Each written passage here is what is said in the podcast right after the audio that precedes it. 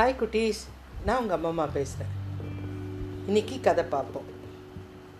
உழவன் ஒருத்தங்கிட்ட ஒரு பெரிய தோட்டம் இருந்தது. அதில் விதவிதமான காய்கறிகள் எல்லாம் இருந்தது. அவனும் தினம் அந்த தோட்டத்துக்கு தண்ணி ஊற்றுறது எல்லாம் பார்த்துக்கிட்டான். ஆனால் அவனுக்கு ஒரே ஒரு மனக்கவலை. அவனுடைய தோட்டத்தில் ஒரு முயல் ஒன்று வருது.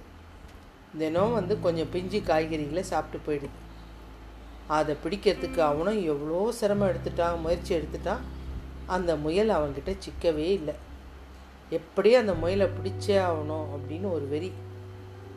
நேராக அரசர்கிட்ட போனான்.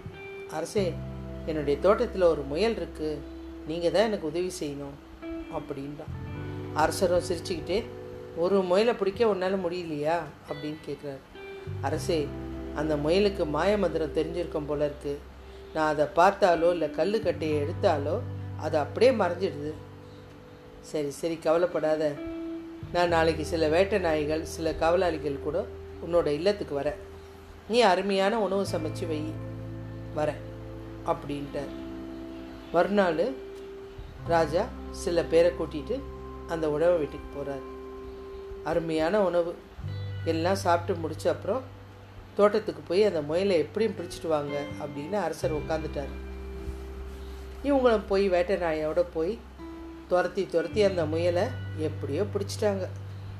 கொண்டு வந்து ராஜா கிட்ட கொடுக்குறாங்க. ராஜாவுக்கு ரொம்ப சந்தோஷம். பாத்தியா எங்களால் முடியாது எதுவுமே இல்லை. இந்த அப்படி முயலை அப்படின்னு அவன் கையில் கொடுக்குறாரு. அவன் கையில் வாங்கிட்டு பெருமிதத்தோட தோட்டத்தை திரும்பி பார்த்தா தோட்டம் ஃபுல்லாக அழிஞ்சு போயிடுச்சு. இந்த வேட்டை நாய்ங்களோ இந்த காவலாளிங்களோ மிதித்து மிதித்து அந்த தோட்டமே அழிஞ்சு போயிடுச்சு.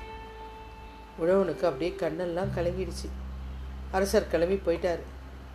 ஒரு முயல் இல்லைங்க. ஆயிரம் முயல் தினமும் வந்து அந்த தோட்டத்தில் ஏதாவது சாப்பிட்டு போயிருந்தா கூட இவ்வளோ அழிவு வந்திருக்காது. அவ்வளோ அழிவு அந்த தோட்டத்தில். அவனுக்கு அப்படியே கண்ணெல்லாம் கலங்கிடுச்சு. இது என்னடா இதுன்னு இது மாதிரி தான் நம்ம நம்மளுடைய பிரச்சனையை வெளியாட்கிட்ட சொன்னோம்னா அவங்க அதை ஊதி பெருசாக்கி நம்மளை பிரிச்சிருவாங்க. நமக்குள்ளவே சண்டை இருந்தால் நாமளே பேசி தீர்த்துக்கணும். வெளியாட்களை உள்ளே சேர்க்கக்கூடாது. அதுக்கப்புறம் நம்மளுடைய நட்பு நிரந்தரமாக இருக்காது. Okay bye. மீண்டும் ஒரு நல்ல கதை. இணைவோம்.